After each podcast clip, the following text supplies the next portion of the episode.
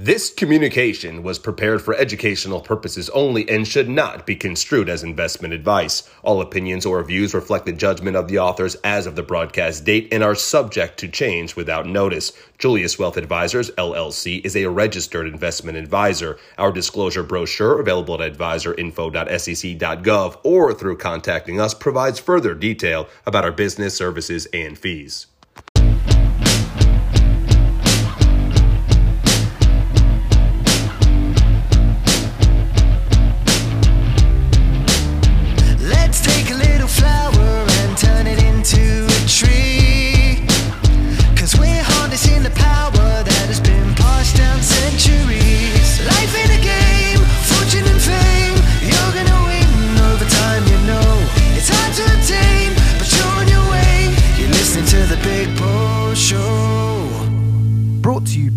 Julius Wealth Advisors. All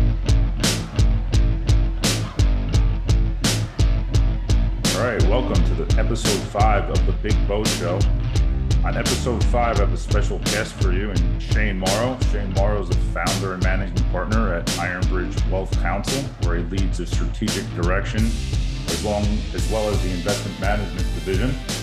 Uh, more importantly, though, Shane, I've known Shane for almost my entire life, and we really started to become close my sophomore year in high school when I transferred to St. Thomas Aquinas when he and his dad took me under their proverbial wing and really trained me uh, hard to be successful in football. Uh, if people know a little about the history of St. Thomas Aquinas, they are a powerful uh, football program located in South Florida.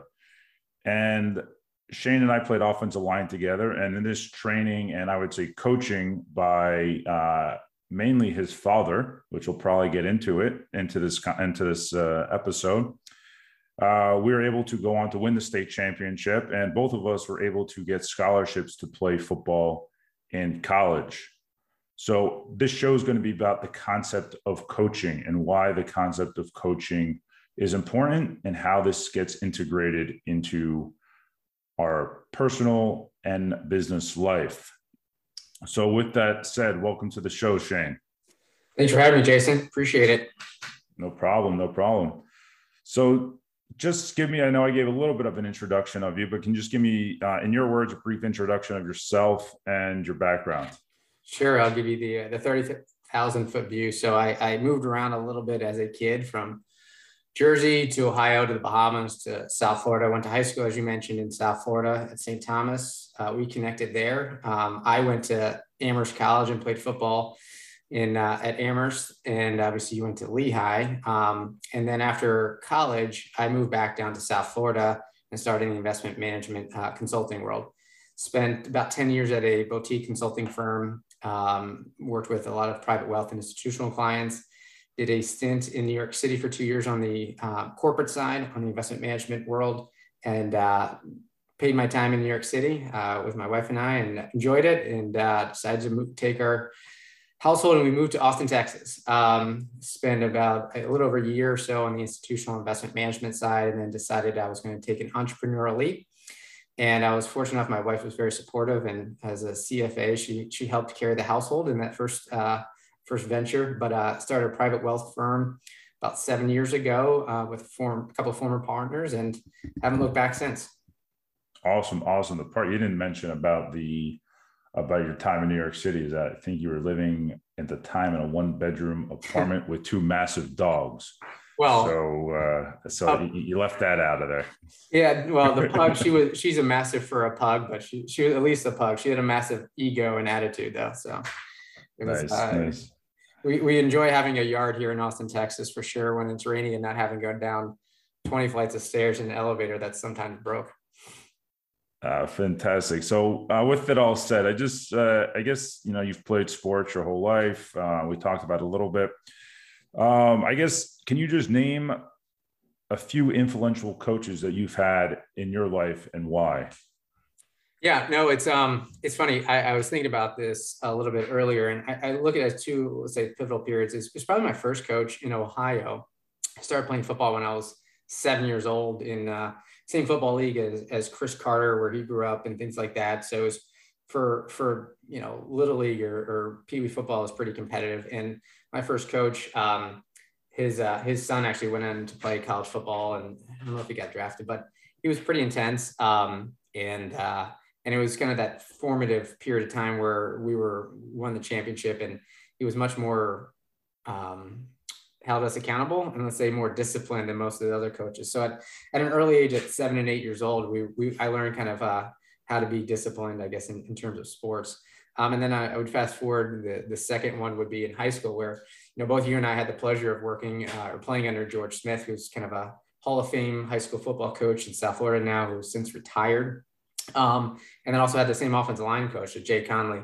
You know, very different personalities, but I think George really emphasized and um, instilled over you know his tenure there, 40 plus years, multiple state championships, that no one is bigger than the team, and um, culture really does matter in terms of routine, in terms of belief systems, and uh, and, and, really integrating people um, from various different backgrounds to you know being uh, one of the few Jewish kids at a at a uh, Catholic school. I don't know if uh, you know in various different backgrounds we all one team. And you know regardless of where you came from we're all brothers on the football field.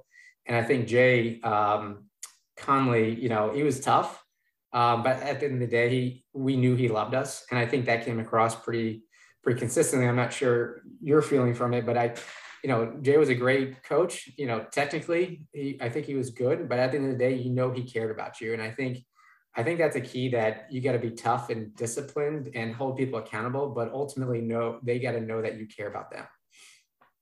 Yep, I I a thousand percent agree. I think um, I think that you know my biggest takeaways from those uh, very formative years and uh, successful years. I know for me, I was I was you know obviously uh, uh, a little intimidating going to play for a school like St. Thomas Aquinas. Also, as you mentioned, uh, I was a Jewish kid, still am, obviously, uh, playing for a Catholic school. So that was intimidating as well. And I do remember uh, Coach Smith very fondly telling me that, you know, not to worry about that whatsoever.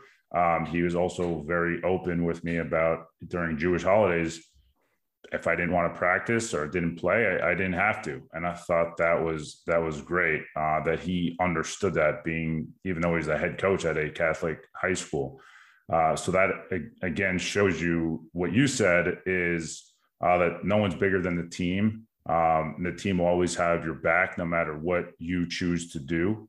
Um, and then uh, bleeding into Coach Conley, Coach Conley um, I sometimes I still think I have. Uh, I wake up in the middle of the night uh, with nightmares of him uh, yelling at me uh, during practices and, and, all that. But I think you said like it was a tough love, right? Because I always remember, no matter what, uh, when we won or we scored a touchdown, he was the first person to uh, give you a massive bear hug right at, at, the end of the at the end of the practice. So they always instilled what you mentioned. I wrote down two words accountability and discipline, which I know you have. and I, know um, that those are the two biggest things that I took away from my playing days uh, at, at St. Thomas Aquinas. Uh, which which is you know led I think both of us to to uh, some success in our in our personal lives. So with that said, I guess I would ask you uh, areas of your personal and business life uh, that you see where some people make some common mistakes uh, that sports or coaching has has has influenced you in. Yeah, it's um, you know, I think one of the big area. Well, one of the there's multiple, but I think one of the big areas is that you know, at the end of the day, in a team sport, you got to play a role. And, you know, it, it's not that the quarterback can't be, you know, a good wide receiver, but at the end of the day, you got to really specialize. And, you know, especially on a football team, you all got to be working together and 11 people on each side got to be doing their role. And, um, and I think one of the things that you learn that I learned there is there's a lot of weaknesses that we all have. Um, and there's some strengths. And I believe that you got to focus on your strengths and partner with people that complement you. And I think sometimes people say, hey, identify your weaknesses, work on those, improve them. and that's true within your domain. But at the end of the day, as much as I try to be the best receiver, I was never running a 4 4, right? At the end of the day. So I could train and do everything and work on that weakness. But my goal was to be the best, you know, offensive guard that I could. So I think in, in life and, and especially in business, I've been fortunate enough to partner with really good people that complement my weakness and allows me to really put gasoline on the areas that I do really well and focus on there. So I think, you know, a lesson learned was um, don't try to be all things to all people. Really focus and identify what you're good at. Um, be self-aware. Be humble enough to identify what you're not good at, and uh, and you know have the uh, gratitude to put good people around you to make sure that collectively you're better than any one individual. Um, wise words. Wise words. Um, so that kind of goes into your your responsibility as you see yourself as as a teammate what, what is what do you see yourself uh, you know now leading your own firm uh, but you're also like you said you're a teammate right no one's sure. no one's bigger than the team even though you are you know leading the firm in the at the end of the day you're just a teammate. So what do you see as your biggest responsibility in that area? Yeah it's um and it's something i think every especially when you when you start at any business owner um you know struggles with uh, especially successful people you know historically that you want to do all things. Um, my my sole job is to drive the success of the firm, and, and what that means is it's a commitment to three different things, right? It's a commitment to our clients to make sure that from a from a client experience standpoint, it's best in breed in our you know in our domain and within our client profiles that we work with. It's a commitment to make sure from an employee standpoint that they're getting a career track and they they have a um, a path to success as they individually design um, define it professionally and it's a commitment to our community to make sure that we're influencing them in a positive way and giving back, um, whether it's time, whether it's finances, or whether it's resources. So I look at my job as driving the, the mission of Ironbridge, um, which is to tangibly improve our clients, our employees, and our community's lives. Um, what I admit that I am not good at is I'm, I'm pretty good at strategy and vision and um, and uh, kind of driving the firm forward from a business standpoint. Where I lack is in, in short-term execution. And so I was fortunate to have worked with some good people over the years that have, you know, come back together and working with Ironbridge that I can lay out the five-year business plan or say this is strategically where we want to go. And they do a great job of kind of taking it from there and saying, here's the action steps, here's the accountability that needs to take place today, next week, next month to make sure that vision um, gets executed. So my weakness is is detail orientation um, and short term execution. So I fully fully admit that, and um, I need a taskmaster. I admit that. So I need someone staying on top of me, and and I think as you can attest to, maybe that's because that's how I grew up with uh, with having that taskmaster and just being told kind of what to do and where to go. But uh, I look at my you know my quote unquote superpower, if you want to be cliche, is is kind of strategy and kind of identifying blue ocean strategies where um, the competition isn't playing, where we can add strategic value and uh, and differentiate ourselves in the marketplace. That's great. Yeah, I mean, you you said a few different things there that that I that I agree with, and I I've seen that uh, take place in the business world a lot of times, um, where people try to be what's called, like I'd say, like you're the you know jack of all trade, master of none, right? Where um, you have to really understand what your strengths are and try to hone your weaknesses, but also realize that sometimes there's a better person or a better place where you can outsource those weaknesses. Because, you know, if you try to spend so much time strengthening your weaknesses, um, your strengths could become dull. And then, plus, you know, as they say, time is money, right? Like if you're spending so much time trying to strengthen your weaknesses versus just outsourcing or finding someone that can that can complement your weaknesses, that's probably the best use of, of everyone's time. Right. I even I mean, know for my, go ahead. I was just going to say it's economics 101, right? I mean, think back to economics class, it's competitive advantages. You know, you can, you can make, you know, make uh, widgets and, uh, and, and dresses better than the next country. But if you have a competitive advantage in one, it makes sense to trade.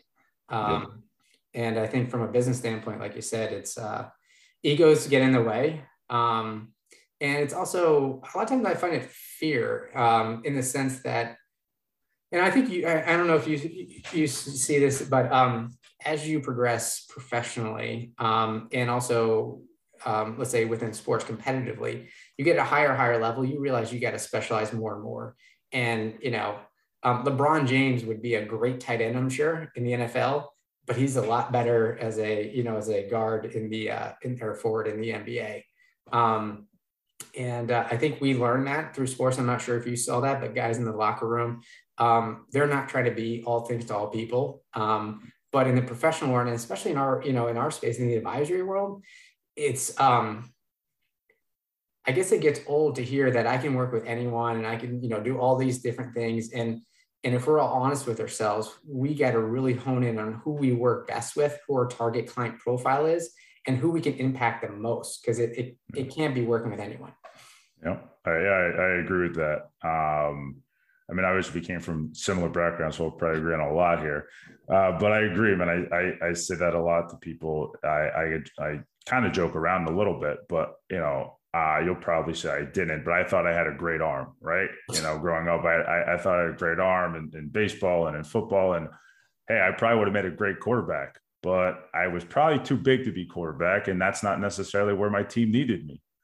Um, so what do I do? You you're you know you're not bigger than the team. You play. I played offensive line, right? right? Because that's where the team needed me when I when I came to St. Thomas Aquinas. That's what what the team needed me to be, right? So I developed into an offensive line, uh, offensive lineman, um, because you know that it doesn't matter what Jason wants to do. He could be a quarterback. I maybe I, I wanted to play defensive tackle because I idolized uh, Warren Sapp back back then.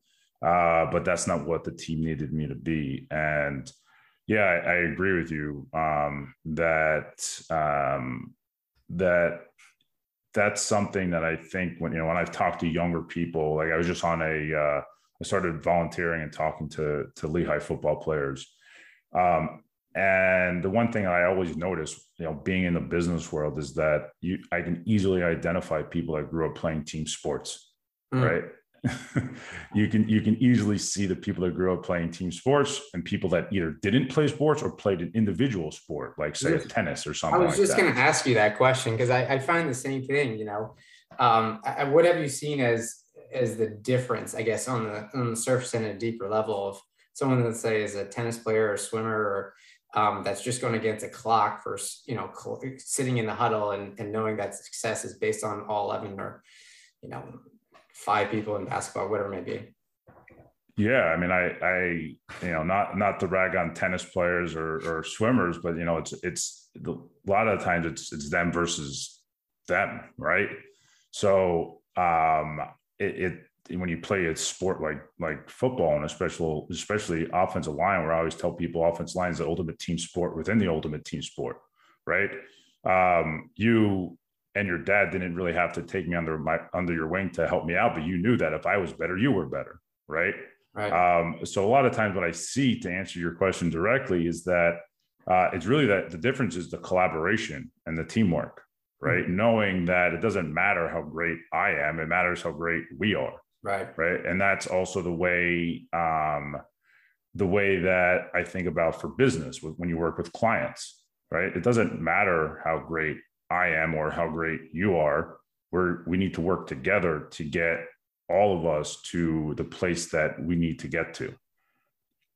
So I guess that's a good segue into my next question for you, which are what are the characteristics uh, that you've seen from from sports and from coaching that uh, make clients successful uh, in, in, your practice?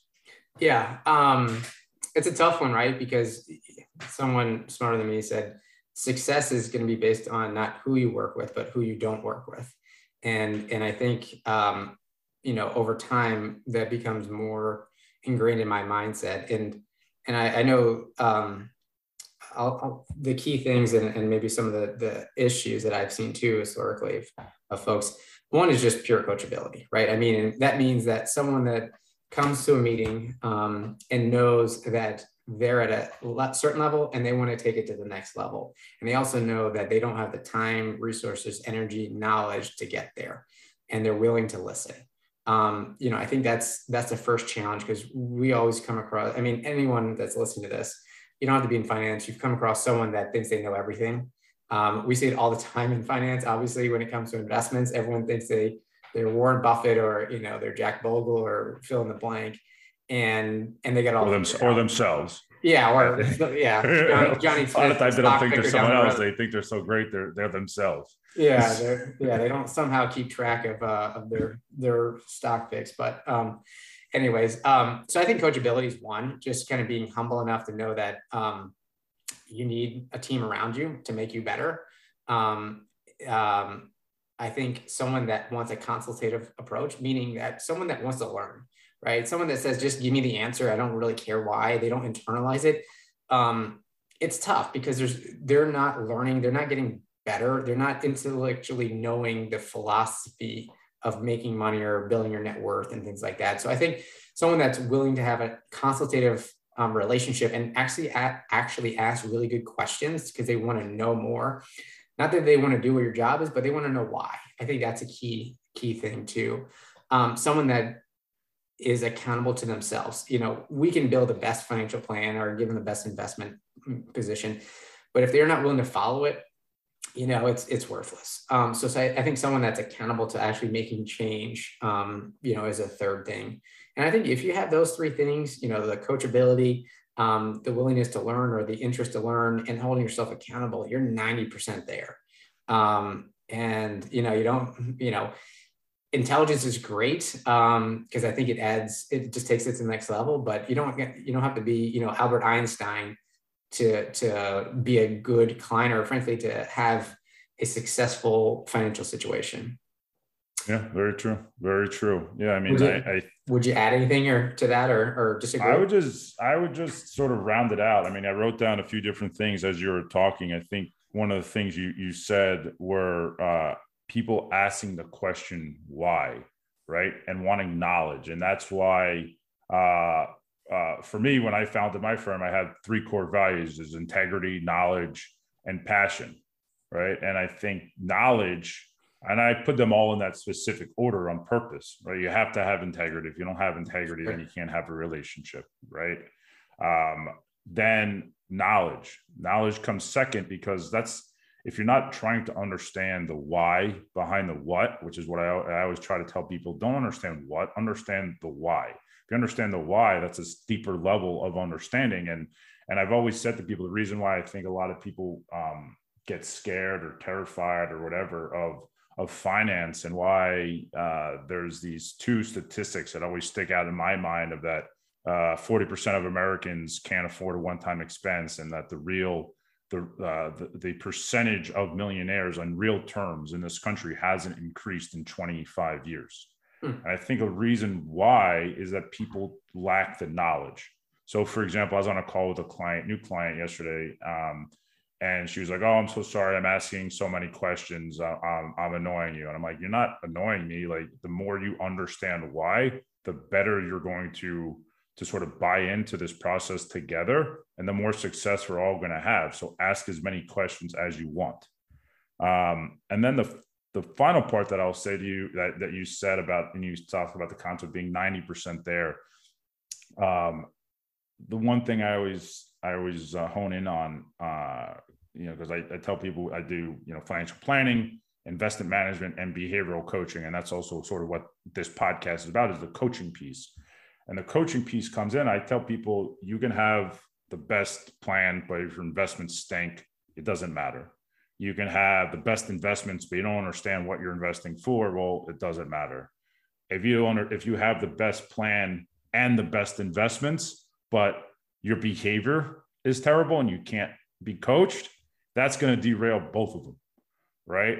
So I think on uh, the behavioral side and the, the ability to, to be coached and, and have that knowledge, I think is, is paramount for, for long-term success. And, you know, I can personally attest to it, right. I'm, and, and you'll, you'll probably agree here. I'm, I'm definitely not Einstein, uh, but I, but I've studied these concepts, right. And I was able to, to build some wealth for myself, you know, essentially coming from, from not very much. Um, so uh, th- that's so those are some concepts that that are important that I would definitely agree with you and more more really round out uh, what you said. Um, on a different note and uh, delving into a little bit of your of your of your personal life, uh, I was very happy to to hear a little over a year ago, and now uh, four months ago, you had your your first child, a, a Six boy. months now. You just Oh, turned six months. I'm sorry, six So months. My bad. Can't tell if it's been six weeks or six years. It feels like it's been a blur. Exactly, exactly. It hasn't been a blur for me. Yeah.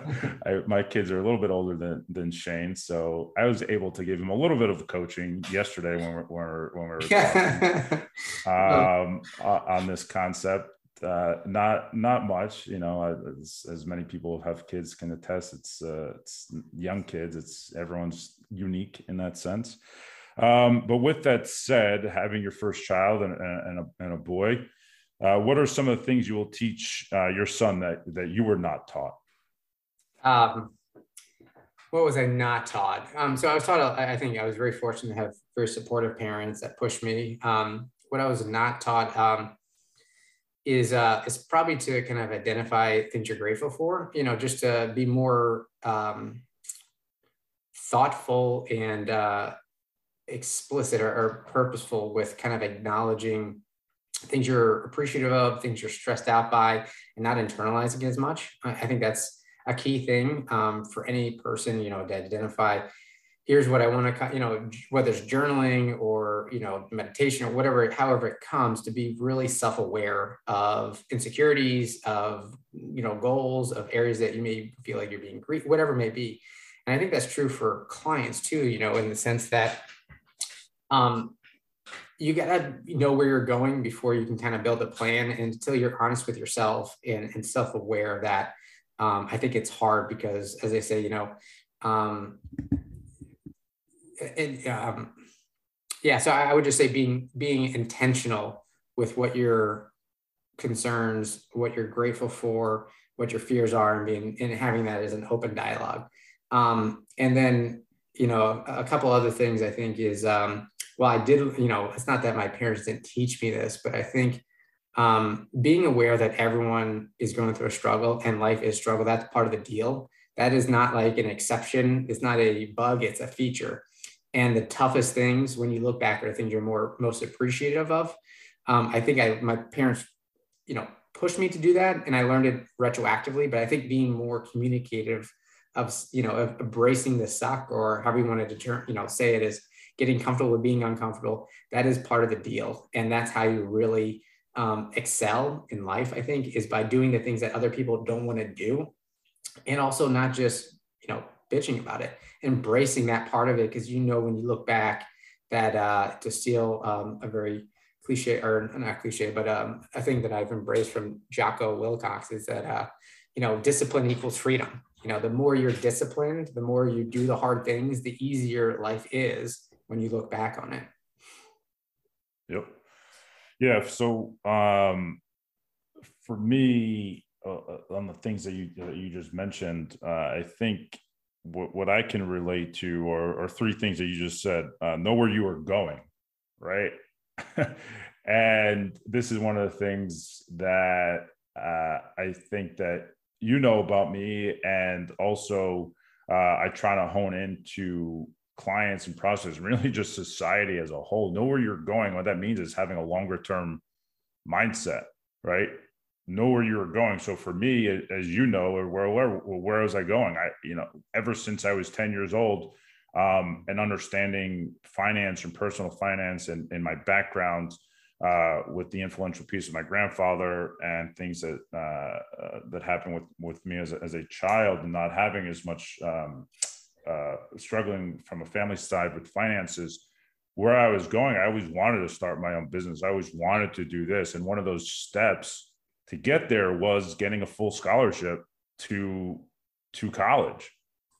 And one of the ways I had to get there was to play football for St. Thomas Aquinas, even though I was a Jewish kid playing at a Catholic high school, which was extremely, you know, intimidating, though I was 6'2, 275 pounds. That helped. Um, but have where know where you're going. I knew where I wanted to go, right? And one of those stepping stones was I had to play football at St. Thomas Aquinas. Not like I had to, like it was a bad thing. It was a great thing. It was a great, great, uh, great way to get me to where I was going. Um, and Well, go ahead. No, sorry. No, and part of that is is what you stated about you know, being comfortable being uncomfortable. I I think you know I I think for me that was a big part of of my life. There's there was always situations that I had to go into being uncomfortable, like like playing football at St. Thomas Aquinas. Not only was it a great school, but again, being a Jewish kid, it was a very it was very uncomfortable. But I had to be comfortable being uncomfortable. Uh, and that's really the only time you see progress for, from from my vantage point. You see progress when you jump into a situation where um, you are uncomfortable and you experience you experience personal growth and team growth, right? So don't ever, you know, I always hone into people, and, and especially we talked about kids, right? That's what I try to hone into my into my into my own children is that um, don't really worry about what other people think of you, right? Um, do what you feel is right and and maybe it might feel uncomfortable but that's when you're going to experience the most growth in life and the final piece that you mentioned we talked about it earlier also about discipline i actually didn't even know that was a, a, a saying by jocko but discipline equals freedom I, I i have this thing maybe it's cheesy uh, but I have it on the end of my signature card, and I've kind of made up this this own equation for how people get financial freedom because everyone thinks it's tough. Like you said, oh Einstein, you know, you have to be Einstein to have um, success in finance and investing. And to me, it only really takes two things. It takes time, right? So start when you're young, and it takes discipline squared, a whole bunch of discipline. Uh, so, and that kind of leads into what you said, right? Discipline equals financial freedom. Um, and that's really to me what like the magic formula is just have a bunch of time. A lot of people sometimes start too late. Um, and but you no matter what, even if you have time, if you don't have a bunch of discipline, you're not going to really see probably see that success. And that's where the concept to me of coaching and behavioral coaching comes into play. And fortunately for you and for me, we had that in our lives at such a at such a young at such a young age. Well, I think the point you brought up, right, is discipline is important, and you know your discipline squared formula, and, and it's tough. I mean, we only have so much willpower. So what I've, you know, and I think it kind of circles back to your original comment, you know, about going to the gym, you know, routinely and, and religiously. Um, discipline's tough. You you almost have to build routines that are um, that you don't even think about that you just go along with that that the outside world looks as discipline but for you as an individual that's just part of who you are as an individual whether it's going to the gym every day at a certain time because that's just what you do or going to you know and you're going to the synagogue or certain religious things that it's not discipline that's just part of the routine that's part of what you do as an individual as part of your identity and um, and i think that makes it so much easier and sustainable when you make that as part of your identity. And so, like in terms of like the financial planning side or the, the investment side, it's not you know oh I got to say this is or this or the more you automate, the more you make routine, the more you identify who you are as an individual and your why. The the action steps don't seem as much as like um, hey go make your bed discipline. It makes it seem like this is just who I am. This it's like a if I'm a vegetarian, I'm not going as good as the hamburgers may look. I'm not eating that, and I'm, I'm granted, I'm not a vegetarian, but if I was, right, it wouldn't be tempting. Um, it's the same thing, I think, when you talk about working out, or, you know, for us, it's if you wanted to be successful, you want to go to play college football, you want to do this, like going to the gym, it's just what you do, right? I mean, it's just part of the, the routine. And it took me a while to learn that. Frankly, it took my dad kind of just getting home after work and saying, let's go. And, and I didn't have a choice whether I felt good or bad. That's just what you did. Um, you know, and, and, you know, looking back, it, it created that muscle memory that you just get up and go regardless if you feel like crap yeah that's just part of the deal you go um, and that's how you it's the consistency with that that's tough but you have to build those as kind of almost part of your dna as who you are but the first thing is you have to identify who you want to be or who you are and you know the the simon sinek book start with why. Um, it took me a while to kind of come to terms especially from a business standpoint with my why professionally. Um, i grew up in a you know in a law enforcement household that I'm I'm used to why I grew up watching my father, you know, undercover videos buying cocaine from drug dealers uh, as a as a when he was in the DEA, and and that's what I knew. So going into finance, it was um, relatively unexciting, um, and it took me a while struggling for kind of what my why is in the industry. And um, and and I read that book, and I you know really was trying to be um, purposeful with identifying that for myself as kind of a introspection because I was at a turning point career wise. And I kind of came to a point and I wrote in the book, my why at towards the end, I realized is, is to protect people. And that's kind of what I grew up seeing with my father. Um, and in our profession, that's what we do too. You know, people say, oh, you, you Alpha, you do this, but what we really do is protect people, right? We protect people from themselves. We protect their futures. We protect them from other, you know, bad players in the industry and and once I identified that was my why um, from a business standpoint, that's kind of what what permeated all those other decisions that that that kind of are on the surface business or strategy and things like that. But at the end of the day, our goal is is to protect people and and I think when you when you have that why, when you build in those um, those rituals, there's those customs that just become second nature. Um, that that that makes discipline so much easier and when looking back, you can say, oh, I was disciplined by doing this, this, and this. But it's because you ingrained it as part of your DNA, as part of your culture, as part of your identity. And uh, and that's the only way you can do something consistently for 40 plus whatever maybe years. Yep. Now, the, maybe you didn't think about when we when we both played offensive line, our jobs were protecting people as well. Yeah, exactly. Right? well, so usually uh, pretty well, sometimes not as well, but yeah. I only gave up one sack in my entire career, but it was it was a bad sack, as yeah. I'm sure you, you remember. I remember that. It's all right. we won states the next year, so it worked out fine. Um, uh, yeah, so I, I agree. Like you gotta, that's very powerful when you said if you identify why you know or who you are as a person, then it's not, and it just becomes routine, right? Like so, you know, for me, I kind of was the opposite. You know, as we talked about earlier in the show, I my I knew my why. I knew my why since I was probably 10 years old. Mm-hmm. Right. So it wasn't very hard to find my why. And once I knew my why, um, like I said earlier, like I basically have taken every single step in my life to try to fulfill my why. Um, and uh, and so for me, it wasn't, you know, it, it, it wasn't, you know, you know, people think discipline is hard. So it wasn't that that hard, right? The analogy that I gave to you when we were talking about this yesterday was going to the gym like part of my why for my life was to do to do this to, to start my own business to try to help people out uh, with their with their personal finances but now i don't so i went to the gym all the time. When your when your dad used to come over my house at you know sunday mornings and uh or eight o'clock at night to pick me up to go to the gym it wasn't hard for me right? I wanted i wanted to go. Um, but now it is hard for me to go to the gym. Um, mainly because like i don't you know i I don't have that that coach right now and that that that motivator um, to to get me there, and that's why hiring a coach um, or when you talk about the gym, um, a, a, personal trainer, it, it's I don't I, I've done it before, and I was actually talking to one of my good friends uh, the night. We went to watch the Heat game together.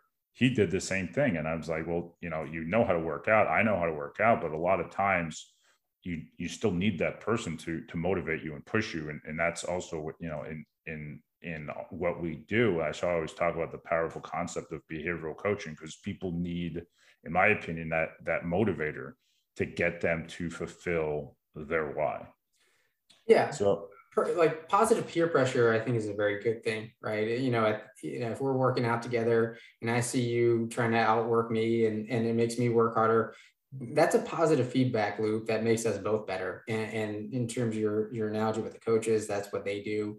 Personal trainer, financial advisor. A good financial advisor is going to make you a better version of yourself from your personal finance side. It's not that they're going to give you some magic formula, um, you know, that's that's going to revolutionize your life, but they're going to hold you accountable. And there's only so much willpower that we all have, to your point. Um, and I'm sure part of the reason why it's harder to go to the gym because you got other priorities, right? Your your your key priorities are your kids, your profession, um, and there's only so much you can you can um, have positive willpower, and that's why you need people around you, you know, to help pick you up, to help push you, to help hold you accountable when they're have your best interest in mind. Amen. Um, so uh, we, I talked about the three core values that I have: integrity, knowledge, and the final one is is passion. Um, and I'm a big believer that uh, in life you got to do what you're passionate about. Uh, if you don't do what you're passionate about, then you're gonna kind of be just going through the motions, and you're gonna wake up one day and and and realize you you kind of lived an unfulfilled life. Um, so I know we've talked about a lot so far on the show, but to to wrap it up and and ask you the final question, what's your biggest passion in life and why? Oof. Well, it's a you know I have on my wall, um, one of my walls, um, you know the Henry David Thoreau quote: "Most men live lives of quiet desperation." Right. Um, to your point about you kind of have that passion, otherwise you're living someone else's life, um, and that's not very fulfilling. Um, you know, my passion, if I would, you know, say, what do I like? Really get juiced up about? It's about building. I like building the business. I like building relationships. I like building, you know. Um, um, you know, building other people up. Um, but I, I, like the creation process. Um, so for me, it, it's I get inspiration from kind of the entrepreneurial drive, um, and uh, and you know, ultimately, maybe it's being that team thing. I love to see people around me succeed. Like I, my goal and, and one of my mentors was this guy named Buzzy Tabatnik, who was my first first manager. So shout out to Buzzy. And it took me a while to connect with him because we were very different personalities. You know, a, a, municipal bond salesman from Jersey, Jewish municipal bond salesman from Jersey. And I remember starting out right out of college and, and, uh, and he would say stuff and I'm like, I don't, I don't really understand that. And, and over years, it, I internalized more and more of it and really came to appreciate it. And I still talk to him, you know, probably once a month now about business things and running things through him by him. But you know, he said something which I I very much agree with, but he said it better. He's like, at the end of the day, from a business standpoint, your goal should be to make all your partners really successful. And if you do that, you're going to be just fine. And I look at that as similar in terms of my goal is to build and build the infrastructure and build the firm and uh, and and create things for people to help them be successful because that's my strength and if they're successful that that's my passion right that's what i enjoy seeing you know if you you did a great job and you you know block this you know this blitzer picking up and you threw a touchdown that's the kind of exciting part. I don't need to score the touchdowns. Um, i just like building the paths to success for certain for people around me that i truly care about. That's fantastic. Yeah i mean i think the biggest thing that i take away from what you said is seeing other people around you succeed. And that goes back to you know our playing days uh, uh, and playing football on offensive line. And I give this analogy um, or the story to people all the time. When I was in college, I had I was I played guard when I got to college, and I and the tackle next to me, um, it, we'd have a play, and I would you know drive my guy down the line ten yards and pancake them. Sure, uh, for those of you who don't know what that word means, you know, look it up. Um, and but the play would go negative five yards Next play, same thing.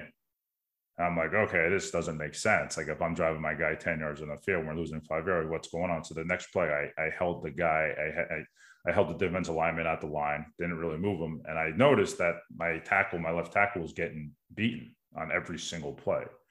So that goes to show you the power of teamwork and the power of seeing other people succeed. That it didn't matter what I was doing, it mattered that I needed to take the time to coach up the tackle next to me because the play was going nowhere right? And if it doesn't and if and if uh, if i'm doing great but other people aren't doing great then uh, then we're not going to succeed as a team and we're not going to succeed uh, together. So the importance of seeing other people around you succeed. I well, thought I that mean, was very powerful. I mean ultimately you know it's almost it is can you ever be truly altruistic? So you know I, I think if i was being really honest with myself it makes me feel good see other people feel good. So I don't know what the, you know, where the circular nature of all that is. But at the end of the day, I think if you just succeed alone, for me at least, and everyone's different, but for me, um, it's relatively unsatisfying, right? Because there's, you know, there's a quote that goes, uh, "Success without satisfaction is still failure." Um, so for me, seeing those people around me succeed makes me happy, and I, you know, whether that's selfish or I don't, I don't know, but that's kind of what my quote unquote to your question passion drives me. Fantastic. Yeah, I, I, I agree, and I don't think you. I don't think anyone could have said it better uh, better than you just did. So. Uh, with that said, Shane, I will. I just want to thank you for for coming on to to the show. Uh, I want to also thank you for our relationship. It's probably almost spanning at least thirty years, almost at this point.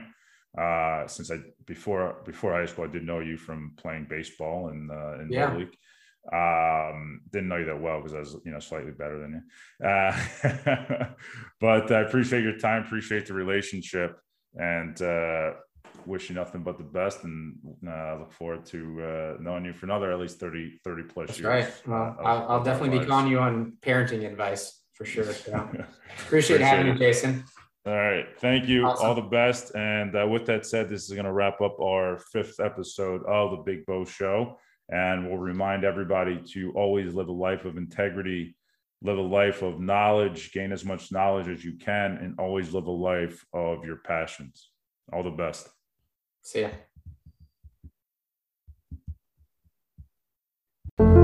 Growing up, Jason Blumstein had become accustomed to a life of financial struggle and frustration. His grandfather, Julius, took the time to teach him the difference financial literacy can make. Since then, Jason has Julius to thank for pulling him out of the mud and pushing him to become empowered, educated, and independent. We want Julius Wealth Advisors to do the same for you. At Julius Wealth Advisors, we are committed to continuing the legacy of literacy and learning. Advising to us is much more than simply telling our clients what to do, it's teaching them how to do it. Our emphasis on client education is founded on the fact that we've seen its benefits firsthand. Our lives and our firm are built by the tools wise friends and family members have passed down to us, and our passion is to pass these tools unto you. Please call us at 201 289 9181 or email at info at juliuswealthadvisors.com to take your first step to be empowered to live your best financial life. Thank you for tuning in to the Big Bo Show.